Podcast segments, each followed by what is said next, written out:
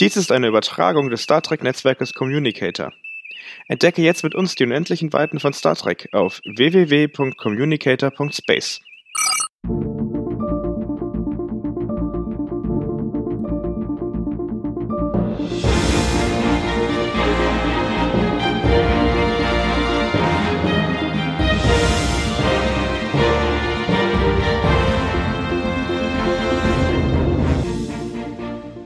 Booker Heimatwelt Quajan wird von der Smaragdkette und ihrer Anführerin Osira bedroht. Admiral Vance genehmigt eine humanitäre Beobachtungsmission in der Hoffnung, dass die Kette in der Gegenwart eines Föderationsschiffes keine Grausamkeiten gegen die Bevölkerung verüben wird. Derweil suchen Stamets und Adira nach dem Ursprung des Brandes, während Calver und Pollard versuchen, die Ursache für Georgios Blackouts zu diagnostizieren. Herzlich willkommen zum Trek-Barometer zu Discovery der dritten Staffel, Episode 8, das Schutzgebiet. Und mein Name ist Yannick und ich bin heute hier mit Quinn und Tom.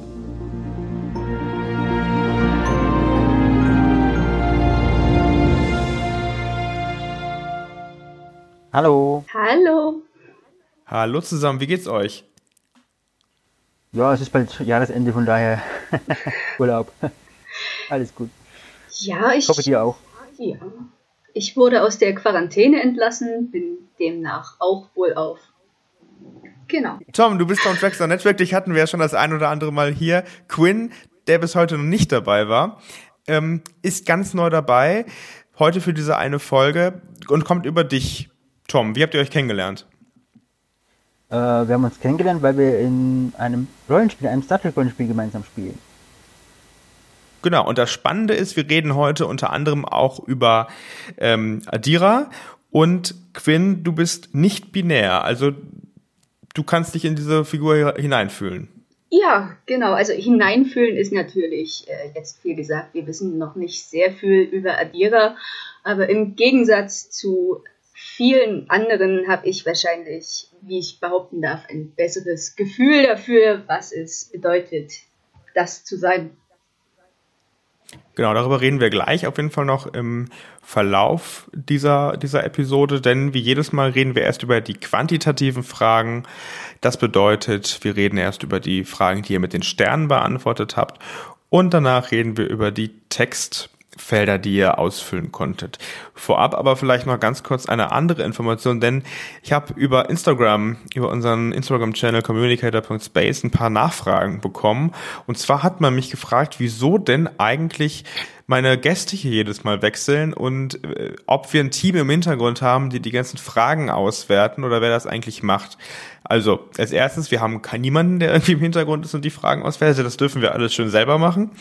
Ähm, aber das geht aufgrund der Software, die wir nutzen, auch relativ einfach eigentlich. Und die verschiedenen Gesprächspartner, die ich hier habe in diesem Podcast, das hängt einfach damit zusammen, dass wir uns aufteilen, da die ja, jede Woche das zu machen für alle nicht möglich ist und deswegen äh, haben wir halt die Gäste vom Traxon Network teilweise, unter anderem halt den Tom und äh, den Gregor, der von uns kommt und ansonsten zum Glück heute einen netten Gast, nämlich den Quinn. Darüber freuen wir uns sehr und wir starten auch direkt mit den quantitativen Fragen. Was ist denn diesmal die schlecht bewertetste Kategorie? Das ist der intellektuelle Anspruch mit 2,54. Stern, das sind so 42 Prozent. Ist echt schlecht. Also ist unter der Hälfte. Quinn, äh, wie siehst du das denn? Äh, ich sehe das so, dass ja, es ist vielleicht schon eine niedrige Bewertung. Ich hätte es vielleicht ein wenig höher gelegt, aber das ist mein subjektives. Aber was sind so die Punkte, wo du sagst, das findest du schon intellektuell anspruchsvoll eigentlich in der Folge? Ähm, das kommt auf die subjektive Definition von Intellekt an.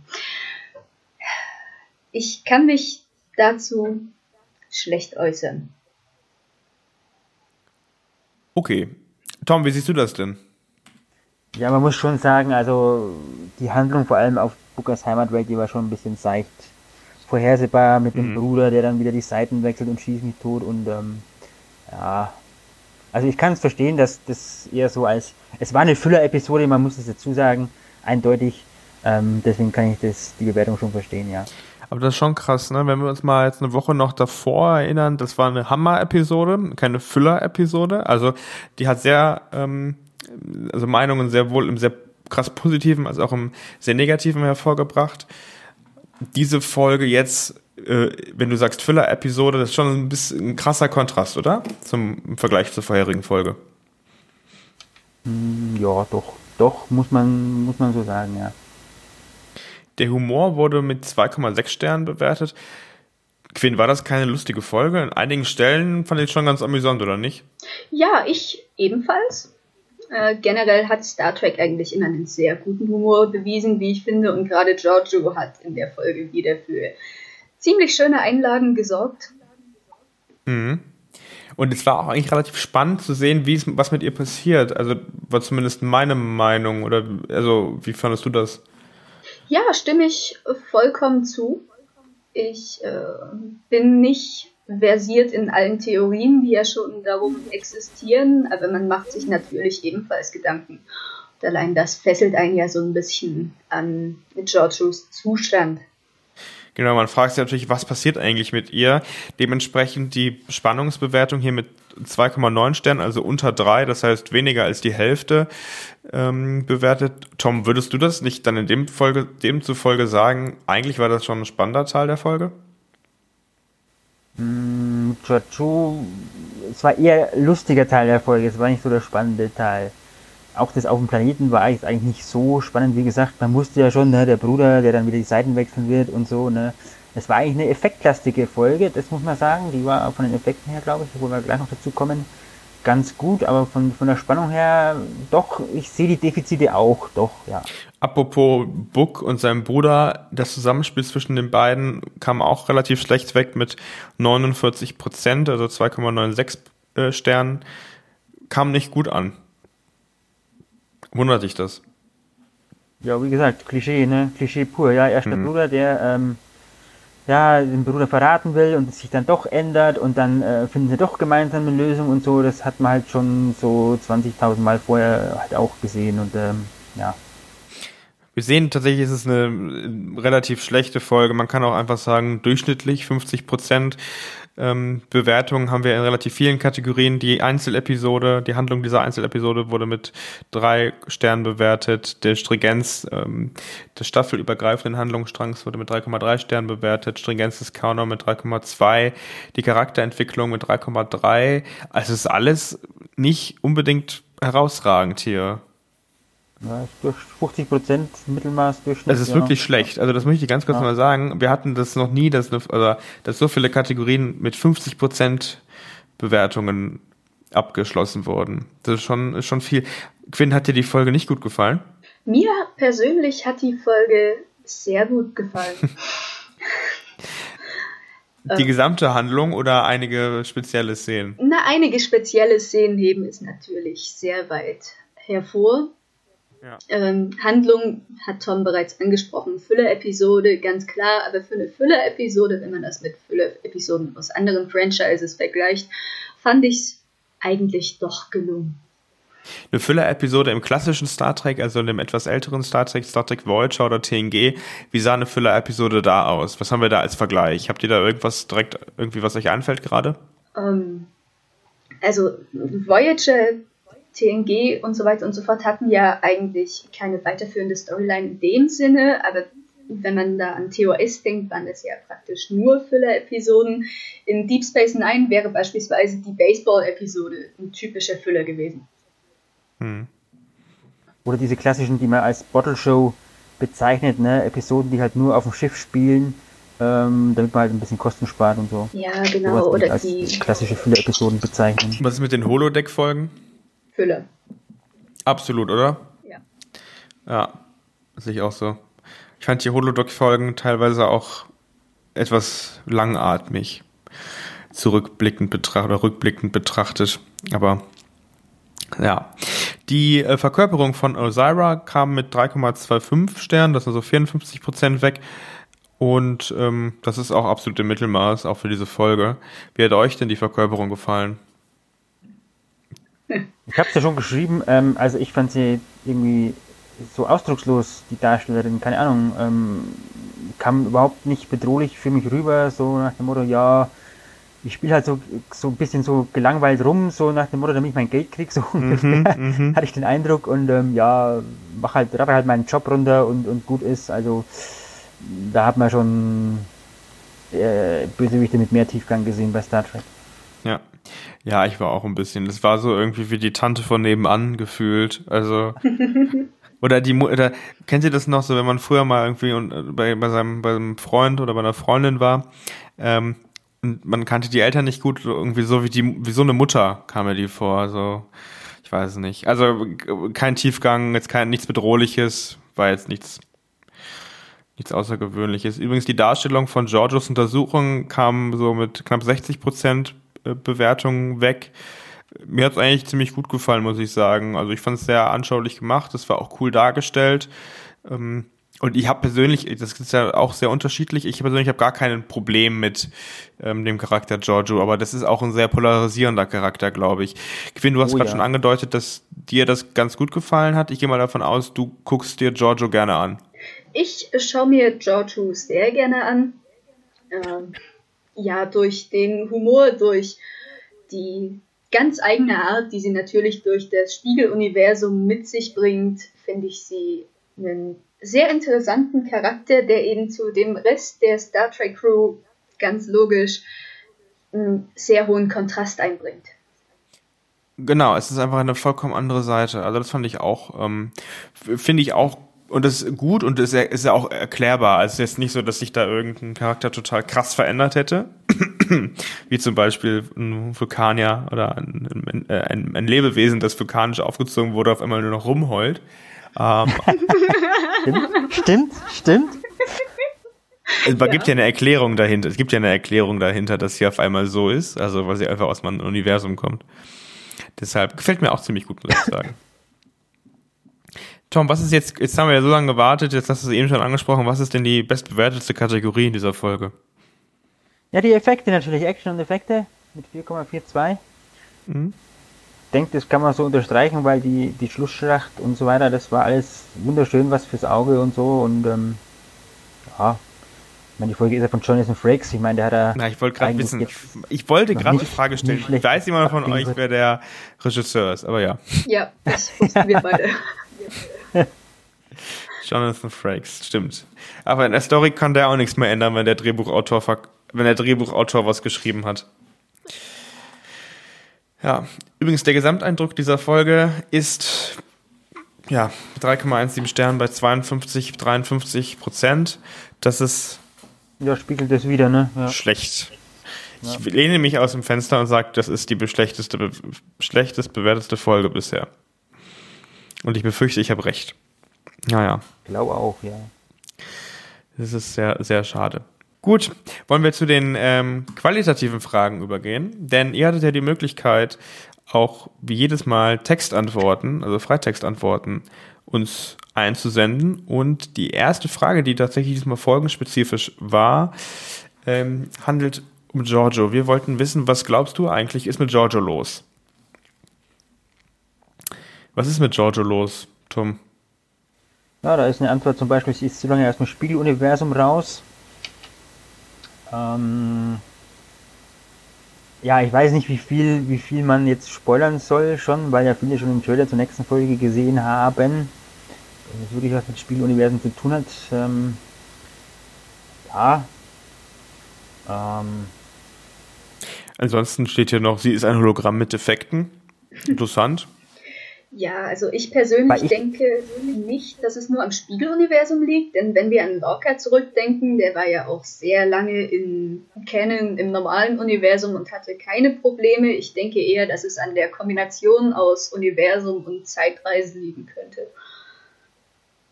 Wobei ich ja sagen muss, als, als das erste, was ich dachte, war, als ich das gesehen habe, dass sich ihr Gesicht so verzerrt, dass sie vielleicht irgendwie mit programmierbarer Materie infiziert worden ist und jetzt irgendwie umgeschrieben wird oder so. Das war eigentlich mein erster Gedanke, als ich es gesehen habe. Hm. Okay, spannend. Hier steht noch, Kovic hat sie manipuliert. Sie hat Erinnerungen der Prime Giorgio. Hm. Ist das so? Ich jetzt nichts dazu sagen, weil, wie gesagt, ich kenne die Diskussionen zum neuen Trailer, deswegen will ich jetzt nicht spoilern. Aber es ist eine interessante Theorie, ja. Jetzt machst du mich ja ganz neugierig, aber ich gucke nämlich die Trailer eigentlich nicht, um ehrlich zu sein. Ich gucke sie auch nicht, aber das wurde bei uns im, im Redaktionschat groß diskutiert, deswegen habe ich mitbekommen. Okay. Ähm, ja, ja, ja. Ich sage nicht mehr dazu, weil ich will nicht spoilern. Kommentar ist, äh, ein Spiegeluniversum wird geboren. Also wer soll das äh, gebären? Giorgio oder was? Also, versteht das jemand? Ja, ja. Also, dass sich hier durch ein neues Universum abspaltet, würde ich vermuten. Also, man korrigiere mich, aber neue Universen entstehen aus neuen Zeitlinien. Mhm. Kann sein. Ich bin kein, kein ja, Universumsexperte, aber würde Sinn ergeben, ja.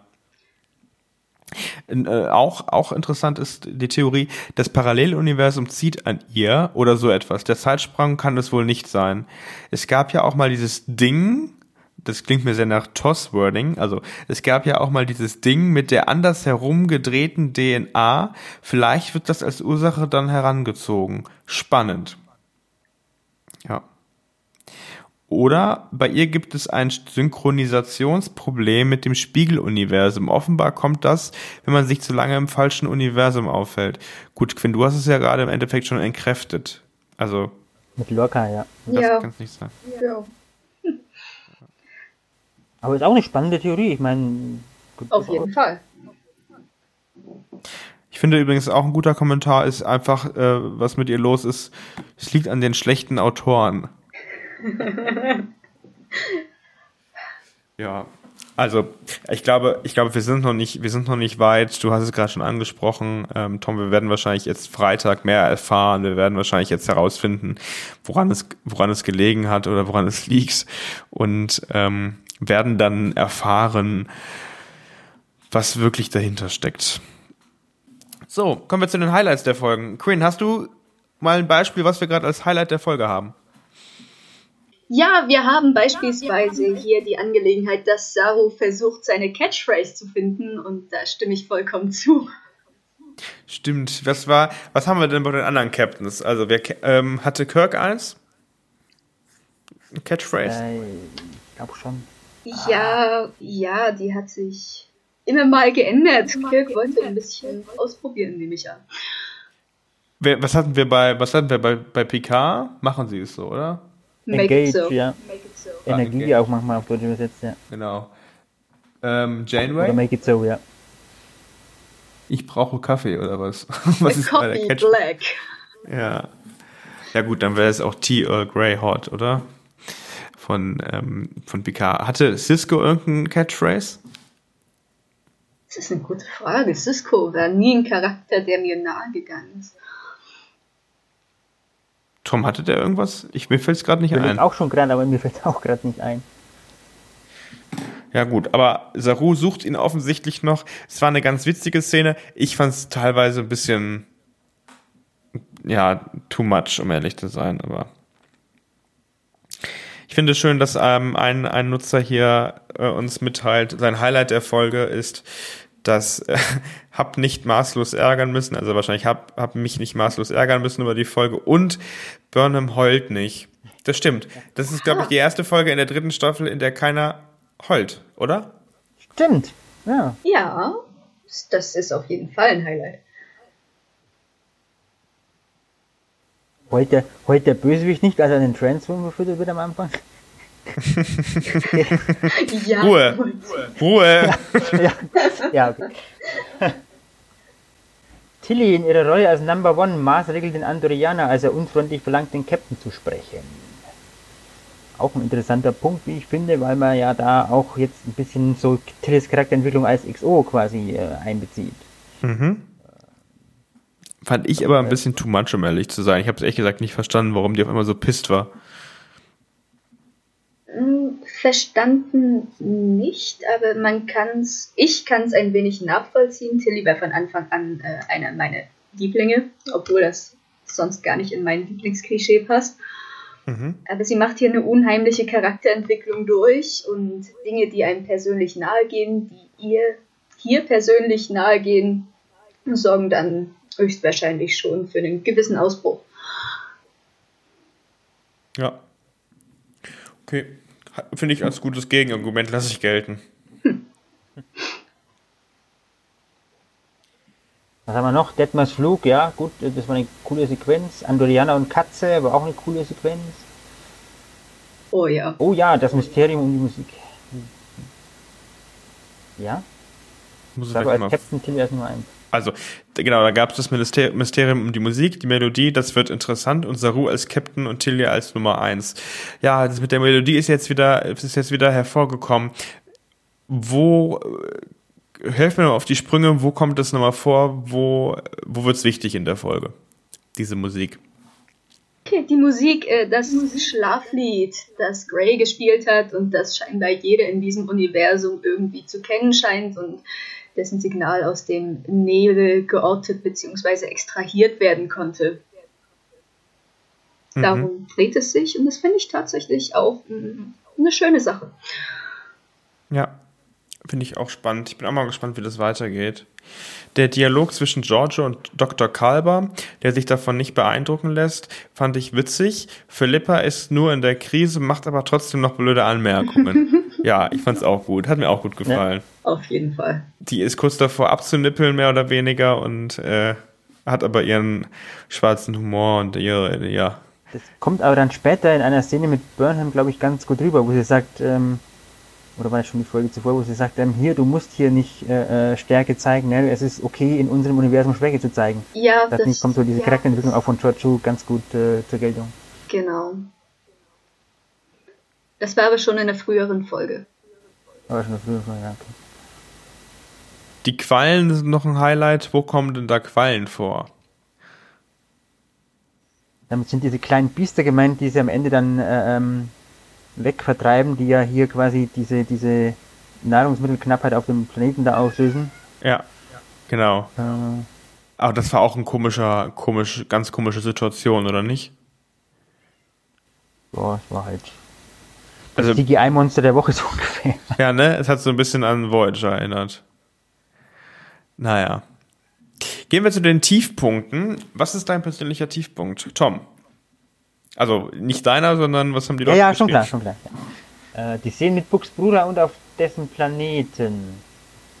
Ja, das hatten wir ja vorhin schon mit der etwas klischeebehafteten Handlung, ne? Mhm. Sar Sarah, wahrscheinlich mit Saru gemeint. Saru und Tilly, hoffentlich wird der Captain nicht zur Witzfigur. Das habe ich mir auch gedacht. Das äh, das ist diese Catchphrase-Geschichte. Naja, ich sag mal, gibt man, gibt man ihm noch ein paar, gibt man ihm diese lustigen Momente, dann passt das ja, wenn man das demnächst wieder, ja, ins Ernst rüberzieht. Äh, ja, und dann es kostet Adira so weit in der Zukunft immer noch Überwindung zu sagen, dass sie nicht binär ist. Ich hatte erwartet, dass die Zukunft moderner ist als die heutige Zeit und alle Arten von Geschlechteridentität normal sind und die Sprache sich deutlich weiterentwickelt hat. Das ist natürlich ein spannender Punkt jetzt. Ähm, Quinn, äh, dürfen wir dich fragen, wie du das äh, erlebt hast oder erlebst? Wie war das denn bei dir? War das eine Überwindung dieses oder wie hast du das? Wann hast du das, sage ich mal, für dich festgestellt und wie war das für dich quasi, das zu kommunizieren? Festgestellt habe ich das schon vor. Oh Gott. Wissen tut man das schon immer. Um hier Adira zu zitieren, I never felt like a she. Das ist so. Man weiß es auf einer gewissen Basis schon immer. Es braucht Zeit, bis man es für sich definieren, festlegen und wirklich erkennen kann. Denn non-binär ist immer noch was, das bringt einem niemand bei. Es wird einem gesagt, es gibt homosexuell, es gibt heterosexuell, es gibt bisexuell, es gibt transgender, männlich zu weiblich. Aber über das Non-Binäre muss man selber stolpern. Ähm, deshalb Mhm. habe ich das für Wann mich. war das erste Mal, dass du das davon gehört hast? Von diesem Begriff? Das dürfte 2015, 2016 gewesen sein. Mhm, okay. Und für mich ähm, einsehen zu können, dass ich non-binär bin, hat noch bis Ende 2016 gedauert, bis ich mich dann äh, Wechsel 2018, 2019 endlich vor den ersten geoutet habe. Mhm. Und ähm, jetzt frage ich einfach mal ganz, ganz einfach, was, äh, wie drückt sich das aus? Also vielleicht ganz kurz zur, zur Info. Ich meine, wir, wir sprechen jetzt äh, von du und so weiter, aber du möchtest zum Beispiel ja mit S angesprochen werden. Genau. Ähm, Aber wenn man, wenn man ein Personalpronomen benötigt, dann nimmst du die maskuline Form. Also, aber das ist vielleicht nochmal wichtig, du nimmst das generische Maskulin, richtig? Also einfach, weil es das, ähm, ja, weil es sich in der Sprache so entwickelt hat. Sehe ich das richtig? Richtig. Und mir persönlich behagt das Maskulin auch mehr als das Feminin. Das ist eine persönliche Sache und viele non-binäre Personen wollen nicht S genannt werden, was ich sehr gut nachvollziehen kann, da S eben einfach äh, einen abwertenden Unterton besitzt. Und zu dem Sinne gibt es ja sogenannte Neopronomen, das ist aber wieder was ganz anderes. Zum Beispiel? Zum Beispiel ähm, per, a, xir, sir oder they, them, eben dem Englischen nachempfunden.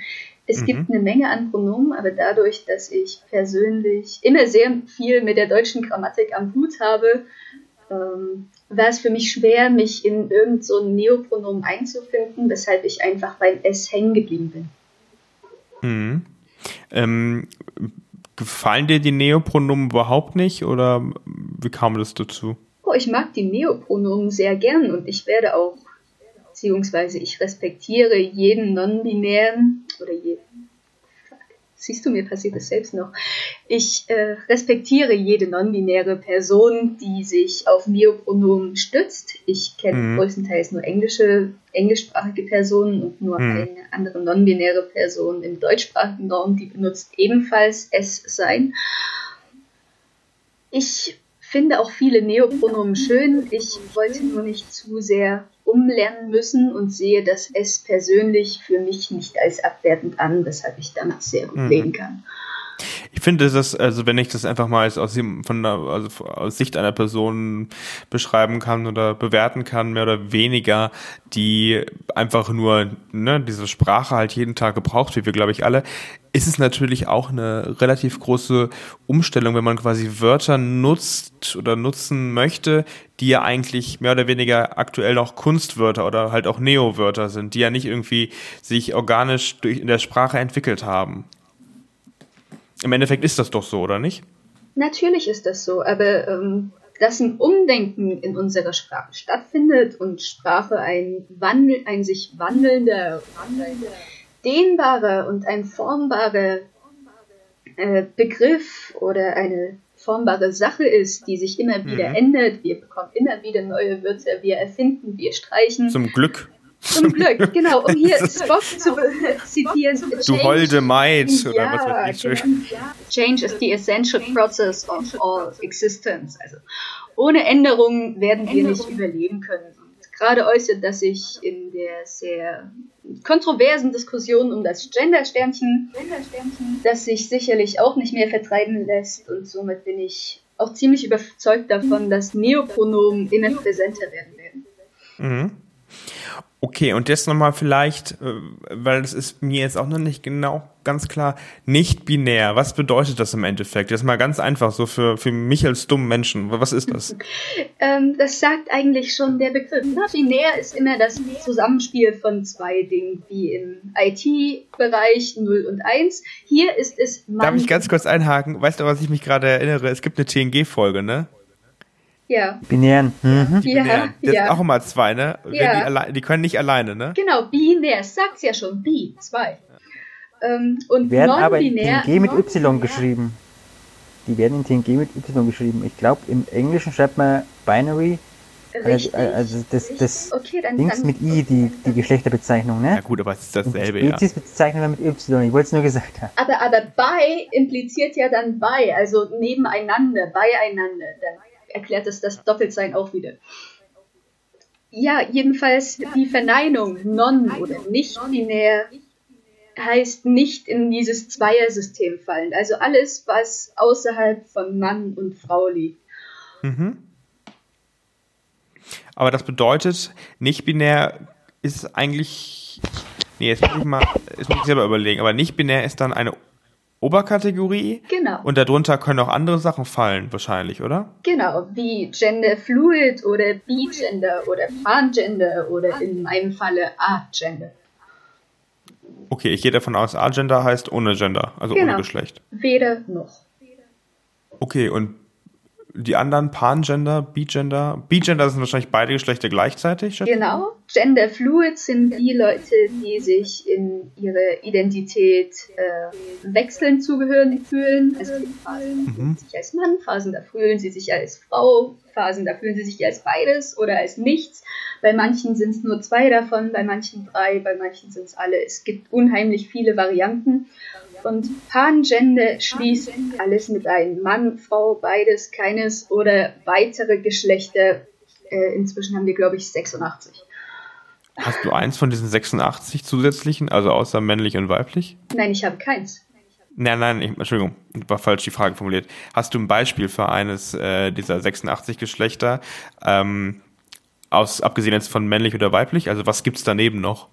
Beispielsweise Demi-Boy und Demi-Girl. Also mhm. praktisch Leute, die sich hauptsächlich als Mann und nur zu einem Teil als Frau fühlen oder umgedreht. Okay. Also sehr vielfältig. Ich habe das mal gelesen, dass man auf, also ich weiß nicht, ob das stimmt, aber dass man auf Facebook so einen Dropdown eben mit diesen 86 Geschlechtern hat, wo man sich quasi eintragen kann oder ne, was man, zu was man sich halt oder wie man sich halt fühlt. Genau.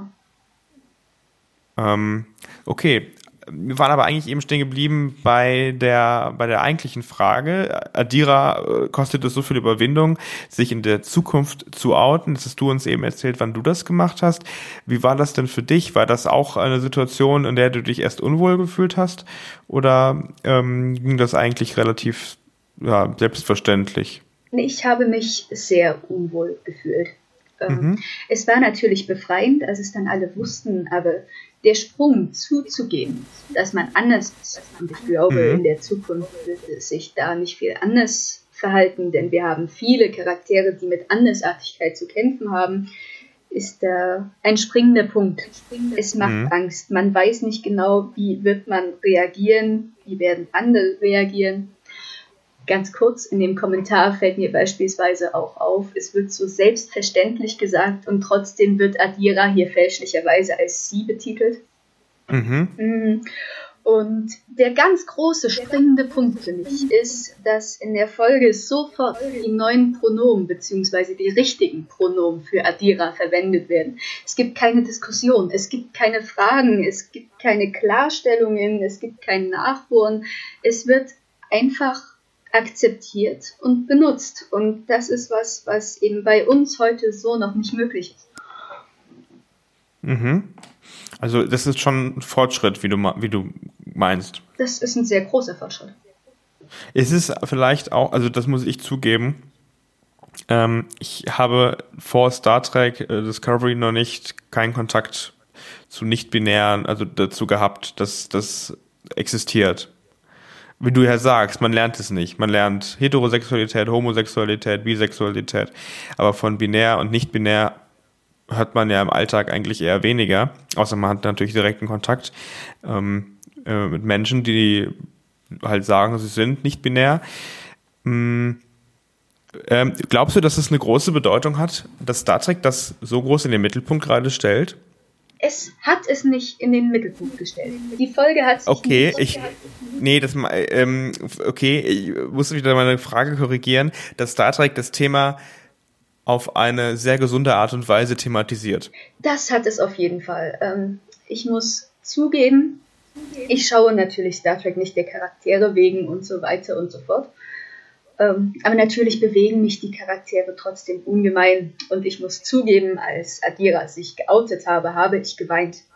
Mhm. Denn wir kennen die Repräsentation von non-binären Personen, gerade in der Science Fiction, hauptsächlich von Androiden oder mhm. übernatürlichen Wesen, weiterentwickelten Wesen, die gesagt haben, wir haben uns über unsere Geschlechter entwickelt und so weiter und so fort. Aber das war das erste Mal, dass ich in irgendeiner Serie, in irgendeinem Film, in einem Buch und so weiter und so fort ähm, gesehen habe, wie sich eine junge Person, die wahrscheinlich ebenfalls lange in ihrer Findungsphase gesteckt hat, getraut hat, sich vor den Leuten, die ihr am wichtigsten sind, naja, eben zu outen, sich der Andersartigkeit bewusst zu werden und darauf zu vertrauen, dass die Personen in ihrem Umkreis das akzeptieren. Das mhm. ist auf jeden Fall groß. Das ist sehr groß für die Community für Leute wie mich. Aber das, ähm, wirft auch ein neues Licht auf unsere Gesellschaft. Denn viele Leute, die nie Kontakt damit haben, hatten, haben jetzt den Kontakt und das könnte durchaus, genau. Und man beschäftigt sich dann halt damit. Also ich sehe das absolut so. Ich finde das auch total toll. Ähm, wie wurde dein Outing angenommen oder aufgenommen? Was war die Reaktion? Aber oh, das war sehr gemischt. Freunde, von denen ich, also ich habe mich erst nur von einem kleinen Freundeskreis geoutet, bei dem ich wusste, die sind sehr offen, sehr cool, teilweise auch andere Transgender. Die haben mich mit offenen Armen empfangen. In der Familie lief es nicht so glimpflich. Äh, bei der Hälfte kann ich mich einfach nicht outen, weil es schlichtweg unsicher für mich wäre. Unsicher für mich wäre. Und ähm, auch im Kollegium ist es noch schwer, das anzubringen. Man, man hält sich im Hintergrund. Man will sich sicher fühlen und demnach wissen weite Teile, viele Kreise meines Freundeskreises davon und haben gelernt, das positiv anzunehmen, während ich bei gewissen Personen aber auch genau weiß, da sollte ich das schlichtweg nicht ansprechen, obwohl man es ansprechen müsste. Aber das heißt, deine Freunde äh, haben das eigentlich wie was war zum Beispiel so eine Beispielreaktion? Was war so eine Reaktion, die zum Beispiel dir sehr positiv in Erinnerung geblieben ist? Ähm, ähm, da ist beispielsweise Nate, der gesagt hat, boah, nice, ich habe endlich Kontakt damit. Ich kenne endlich eine non-binäre Person, die ich meine Fragen stellen kann. Oder da war Dan, der mir davor offen ins Gesicht gesagt hat, dass er mit diesem Gender-Quatsch nichts zu tun haben möchte und äh, mit dem ich inzwischen wieder interagieren kann, als hätte ich mich nie geoutet. Das ist für alle Beteiligten ein Lernprozess. Mhm.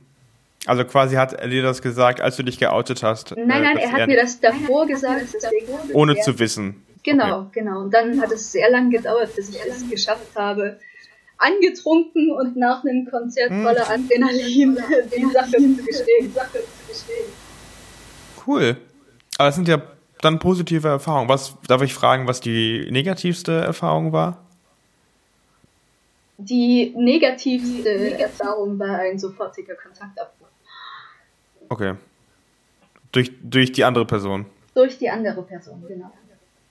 Jetzt haben wir ja in der Folge zum Glück einen relativ, also einen sehr positiven, du hast es ja gerade schon beschrieben, es wird äh, mehr oder weniger nicht nur angenommen, es wird äh, direkt akzeptiert, respektiert, es wird gar nicht mehr drüber gesprochen, weil es ja eigentlich so normal ist, mehr oder weniger. Also nein, es ist normal. Ähm, es war eigentlich ein sehr, du hast ja gerade gesagt, du hast geweint, also du hast es als sehr, sehr angenehm emotionalen Moment wahrgenommen, oder? Genau, und das ist bei mir eine das ist sehr, sehr große Seltenheit. Das heißt, es stärkt dich wahrscheinlich auch in, äh, darin, äh, dass du wahrscheinlich, also gehe ich mal davon aus, ähm, hoffst, dass die Gesellschaft sich so weiterentwickelt und das einfach als ganz normal ansieht. Genau.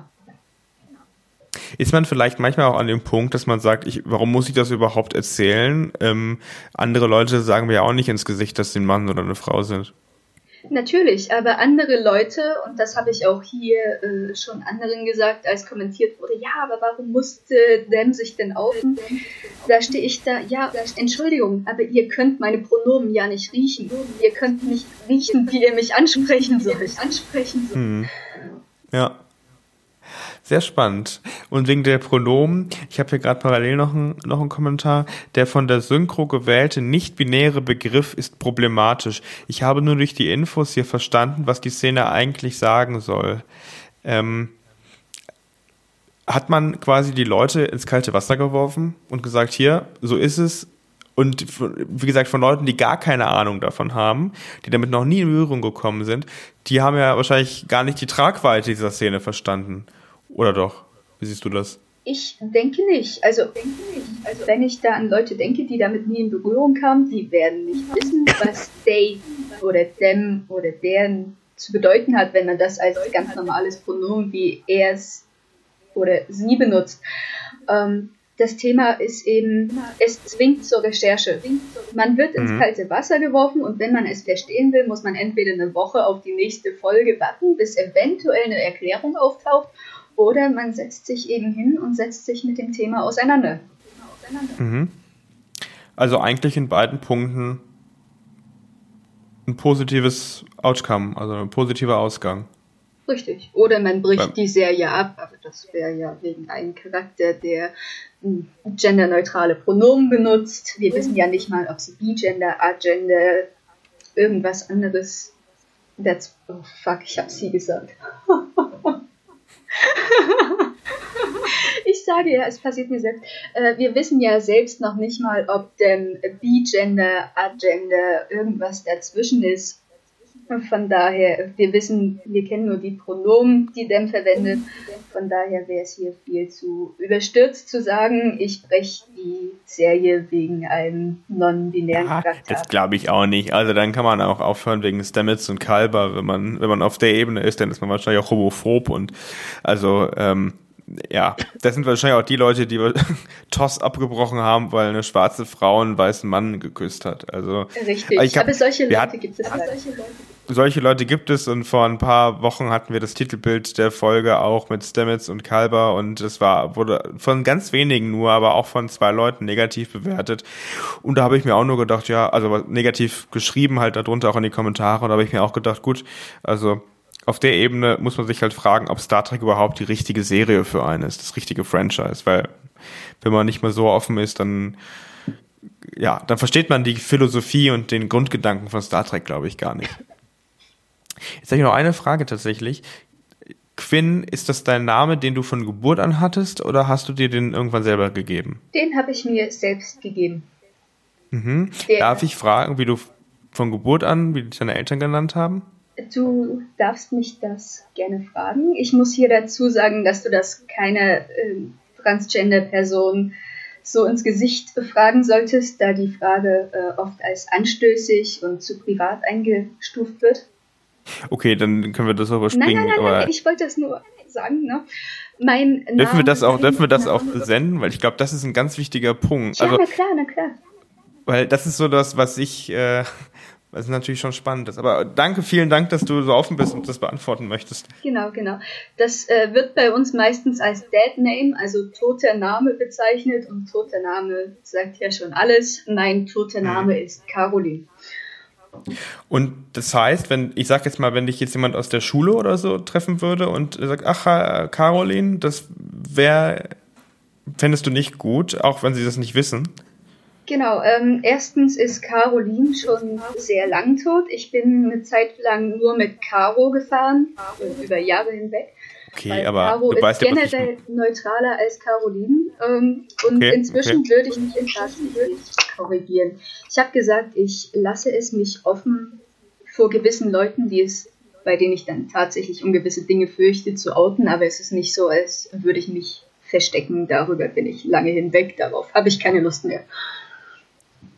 Ja, verstehe ich. Finde ich äh, sehr, sehr, also ich finde das super interessant gerade. Das ist, äh, ich glaube auch, dass die Leute, die uns zuhören würden, werden, ähm, das auch super spannend finden, weil das ist natürlich jetzt auch für ähm, klar gesellschaftlich super spannend und relevant, weil es ist ein Thema, was viel zu lange nicht bekannt war und worüber, wir haben es ja schon jetzt gesagt, lang, kaum jemand wirklich was weiß, der nicht davon damit Kontakt oder hat oder in Berührung gekommen ist. Zusätzlich aber ist es natürlich auch super spannend, den Charakter Adira zu verstehen und die gesamte Situation, in ähm, der dieser Charakter sich gerade befindet. Also vielen Dank auf jeden Fall für die für die ganzen offenen Worte und für die interessanten Erklärungen. Ähm, ich danke ich glaub, für die Einladung. Ja, ja, wir sind ja noch nicht fertig. Aber wir haben es jetzt irgendwie so reingeschoben, weil es gerade gepasst hat. Und ähm, das ist super spannend. Tom, ähm, wie hast du das denn wahrgenommen? Hattest du ganz zu Beginn vor der, ähm, ja, vor Star Trek Discovery, vor Adira schon mal Kontakt äh, wirklich zu nicht-binären Menschen? Das war jetzt eine dumme Frage, weil du kennst ja Quinn. ja, Quinn eben, ja. Also ich hatte eher Kontakt zu ein paar Transgendern, die ich kannte zu non-binär war eigentlich Quinn auch meine, mein erster Kontakt, ja. Gut, das muss man natürlich auch fairerweise sagen. Vielleicht hat man ja auch Kontakt zu, ähm, zu Nicht-Binären, ohne das zu wissen, weil sie das sich halt. Ja, gut, okay. Gut, das mag noch sein. Nicht sagen. Aber ich habe es auch als sehr wichtig empfunden, dieses Outing. Ähm, habe ich meine Kritik so geschrieben gehabt. Habe auch ein paar negative äh, Kommentare dafür kassiert. Ähm, Inwiefern? Ja, das äh, eben so ähnlich wie ähm, wie es hier eben auch im Trackbarometer eben stand, dass man eben in, äh, äh, in einer tausendjährigen Zukunft ähm, das anders darstellen kann, muss, soll oder dass es da immer noch so, so ein Problem ist, dass man sich outen muss und so. Ähm, aber ich muss jetzt sagen, Star Trek war schon immer ein Spiegel unserer Gesellschaft. Ähm, und ähm, ja, das haben wir jetzt eben gerade auch schon äh, von Quinn gehört, dass es eben da ganz gut dargestellt ist, wie es eben auch in unserer Gesellschaft ist, wie was sich ändern muss oder wo man halt ähm, ansetzen könnte. Mhm. Ja, und wobei ich dazu sagen muss, dieses 1000 Jahre ist eh ein bisschen übertrieben, weil eigentlich muss man es ja vom Standpunkt der Discovery aus sehen. Die sind ja aus dem 23. Jahrhundert, also nur 300 Jahre in der Zukunft. Klar, sie sind in die Zukunft gesprungen und so weiter, aber das war ja ihre Reaktion, die man gesehen hat. Ne? Also eigentlich sind es nur 300 Jahre, nicht 1000, aber gut. Spitzfindigkeiten, okay. Aber sie hat es ja. Ähm, ähm, was ist das richtige? Dem, they, them, deren. They. Adira hat es ja auch. muss, Adira hat es ja auch äh, das erste, also sie hat, ach Mann, also Adira hat es ja auch als erstes Stamets gesagt und davor noch nie jemandem. Ja, das ist richtig, aber das heißt ja nicht, dass anderen Non-Binären in der Zukunft es genauso ging wie ihr. Ja, okay, stimmt. Aber wir können das jetzt wie ihr oder was? Wie, wie? Ah, ja, wie, wie. Mit dem, ja, okay. es ist auch wieder da rein, immer wieder. Ja, es ist auch, hier steht es auch irgendwo noch als Kommentar, ähm, als wie haben Sie es denn auf Deutsch überhaupt besetzt, äh, übersetzt? Weil hier steht als Tiefpunkt der Folge die deutsche Übersetzung von they, them. Wie haben Sie das übersetzt? Ja. Genau jetzt. Ich, in der, in der Synchro mit D-E-Y, D-E-M, also wirklich an das them angelehnt. Und das sind auch tatsächlich schon Neopronomen, die länger im Umlauf sind. Also D-E-Y oder D-E-M, ja? Genau. Okay, ich habe mir das mal aufgeschrieben jetzt. Weil ähm. ich es ja trotzdem als Say und Sam verstanden habe, ne?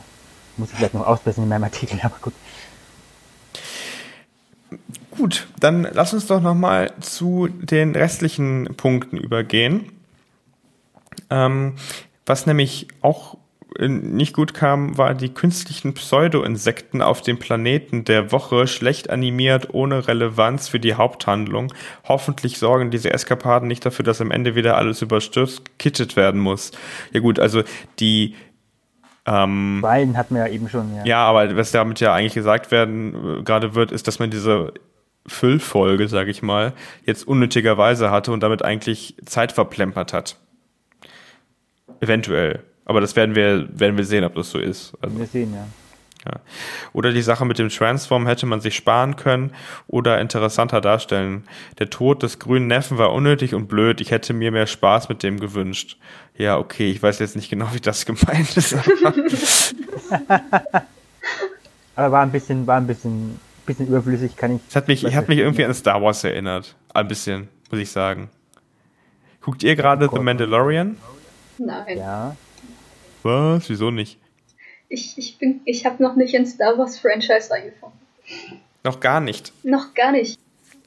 Auch nicht die Filme? Nein, also ich habe damals einmal versucht, äh, wie ich es eben mit TOS gemacht habe, chronologisch hinten anzufangen und alles durchzuschauen.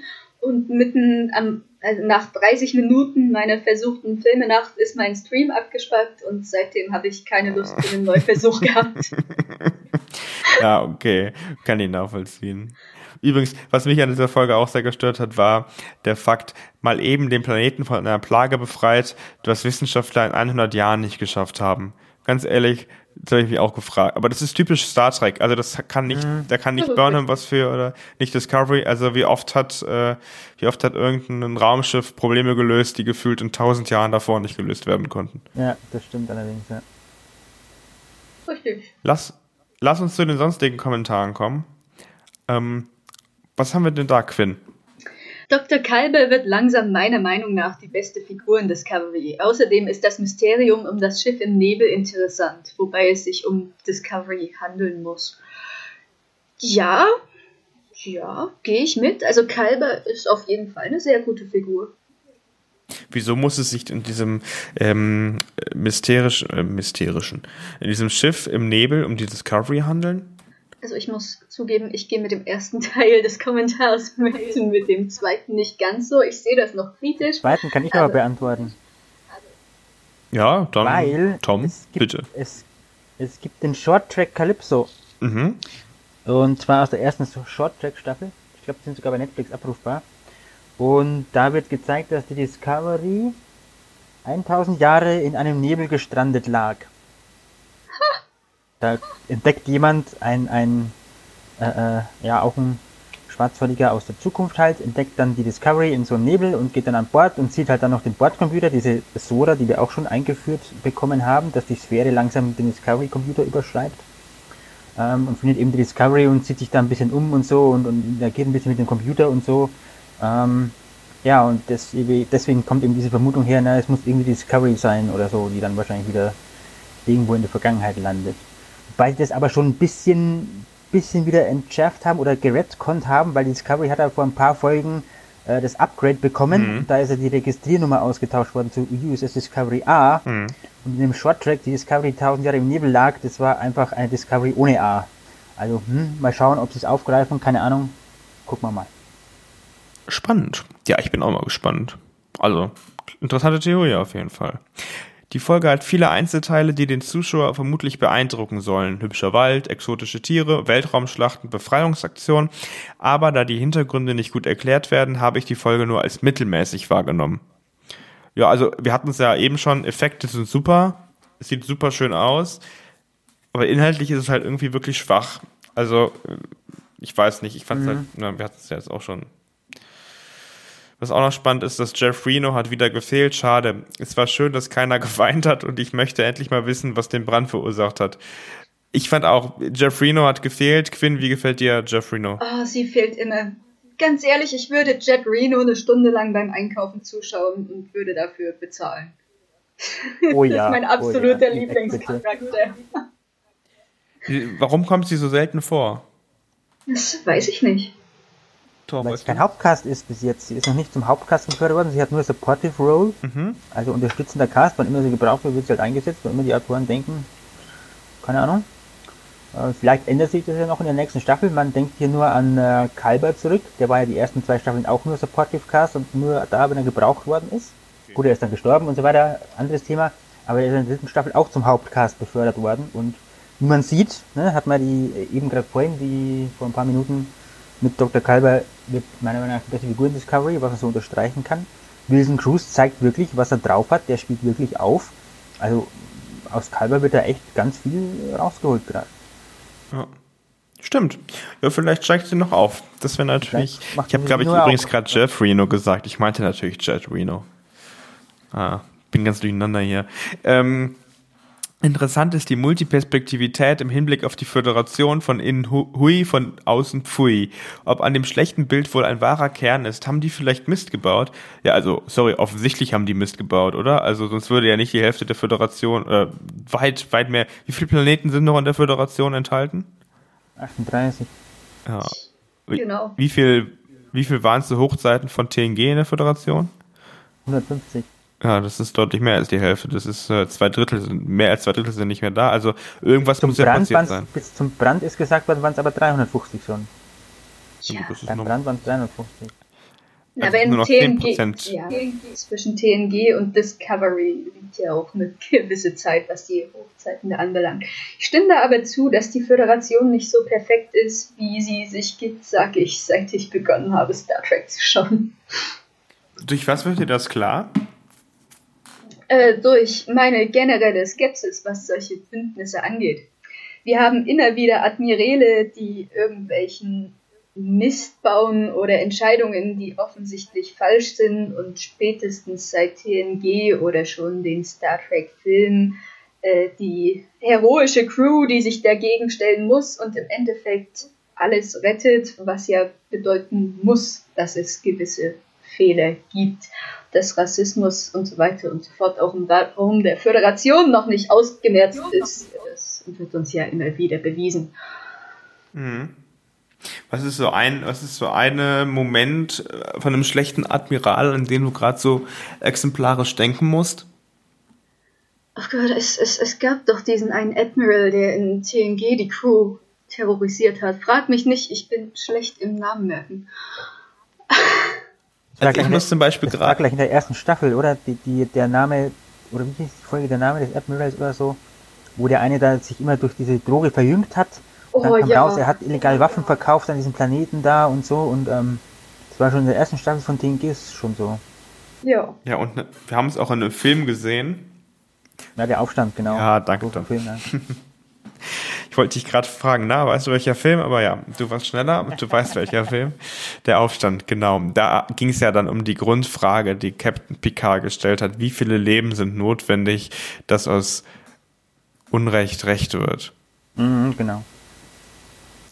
Also ja, ich sehe, sag's auch, äh, wir haben in der Föderation irgendwie, oder in der Sternflotte vielmehr, immer den Punkt, die Captains und die Crews sind zumindest die, die wir beobachten, die wir verfolgen dürfen, sind die, die die Ideale der Sternflotte verfolgen und die Admirale sind meistens die, die versuchen, jeden Preis zu verkaufen, die Ideale der Sternflotte, um irgendwas zu gewinnen oder zu erhalten. Ausnahme ist in einigen Fällen aber Deep Space Nine. Aber gut, ich meine, die sind im Krieg, ne? Also. Ja, das ist halt so. Ja gut, wobei man sagen muss, in Deep Space Nine hat man noch die Sektion 31, als Sektion 31 noch cool und mysteriös war, hey, hey. Ähm, ich weiß gar nicht, worauf du hinaus willst. ja.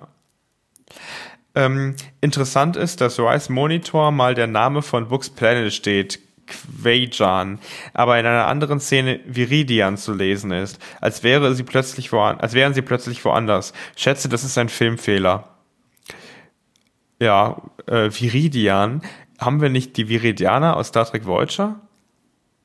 Ja, aber es ist was anderes. Weil Viridian ist dieser Nebel, wo das Signal herkommt, das wird auf einem anderen Display angezeigt. Das ist also kein Filmfehler, das war halt. War halt einfach. Zu dem Zeitpunkt in der Szene eben dieser Nebel, wo, das, wo die Melodie herkommt, ja. ist der Viridian-Nebel. Und ansonsten sind sie halt nach Quajan geflogen. Das ja. war der Planet von Book. Quajan ist der Planet von Book, ja. Genau. Okay, dann kommen wir zum tatsächlich letzten Kommentar für diese Woche und das ist, die Serie wird für mich durch dieses Bild charakterisiert. Saturday Night Fever, John Travolta auf der Tanzfläche, bunt und inhaltsleer. Das ist schon ein Statement. Also, also eine, eine Serie ohne Tiefgang im Endeffekt wird hier kritisiert. Wir haben eigentlich eben genau das Gegenteil besprochen. An einigen wenig, wenigen Stellen hat diese Serie oder diese, diese Episode vielleicht, äh, vielleicht ja, kann man sogar sagen. sagen es gilt vielleicht für diese Folge, aber nicht für die ganze Serie, glaube ich, ist ein bisschen übertrieben. Ja, ich wollte gerade sagen, ich glaube, diese Folge hat vielleicht auch halt durch das Outing von Adira einen Tiefgang an Star Trek gegeben, eine Bedeutung, die es seit Ewigkeiten nicht mehr hatte. Weil ich hatte das Gefühl, dass Star Trek wirklich seit langer Zeit den gesellschaftlichen Entwicklungen immer weiter hinterhergerannt ist und ähm, nicht, nicht mehr wie damals zum Beispiel zwischen dem ersten Kuss zwischen einer weißen, äh, zwischen einem, einem weißen und einer schwarzen Frau, also weißen Mann und schwarzen Frau, Akzente gesetzt hat und vielleicht hat Star Trek hiermit wieder einen Akzent gesetzt für eine ja, freiere und offenere Gesellschaft. Ja, vor allem, ich muss sagen, es war in der Szene, habe ich auch so geschrieben gehabt, äh, mein Star Trek, also wie ich Star Trek kenne, wie ich Star Trek sehe, dieses, ja, es ist halt die, die Philosophie in Star Trek eben richtig, richtiges Star Trek-Feeling in dieser Szene halt gehabt und, und ja. Es war bedeut, bedeutsam. Nicht nur für dich, Quinn, ich glaube für Star Trek allgemein und für die ganzen für die ganzen vielen Zuschauerinnen und Zuschauer und gibt es jetzt noch eine dritte Form, die ich sagen muss? Nein, ich glaube, Zuschauer ist sehr neutral. Ja, Zuschauenden, für die äh, Zuschauenden, ähm, war das, glaube ich, war das, glaube ich, eine sehr bedeutende, bedeutende Folge. Vielleicht aber auch erst im Nachgang, wenn man denn dann irgendwann, ähm, vielleicht in den Folgeepisoden das nochmal ein bisschen weiter thematisieren kann. Auf jeden Fall. Ich bin gespannt. Ich bedanke mich sehr, dass ihr beide heute dabei wart. Quinn, vielen, vielen, vielen, vielen Dank für deine offenen Worte, für das Gespräch, dass du bereit warst, hier mit uns zu sprechen und uns ähm, näher an diese Thematik zu bringen. Ja, ich danke mindestens genauso sehr für die Einladung und für die Möglichkeit desselben. Tom, danke dir, dass du dabei warst. Na, gerne. Ähm, deine Rezension zu dieser Folge gibt es natürlich wie immer auf trackzone.de. So schaut's aus. Uns gibt's auf communicator.space und dort könnt ihr wieder ab Freitag wie gewohnt, also zum Abend jeweils, wo die neue Folge erscheint, diese Folge dann auch bewerten. Wir freuen uns sehr, wenn ihr das tut, sowohl in den qualitativen auch in den, als auch in den quantitativen Fragen. Und natürlich freuen wir uns auch, wenn ihr das nächste Mal wieder reinhört. In diesem Sinne, vielen Dank fürs Zuschau Zuschauen. Nee, das ist ja nicht richtig. Also vielen Dank fürs Zuhören, so rum. Und kommt gut durch diese vielleicht doch hektische Vorweihnachtszeit. Bis zum nächsten Mal. Tschüss. Ciao.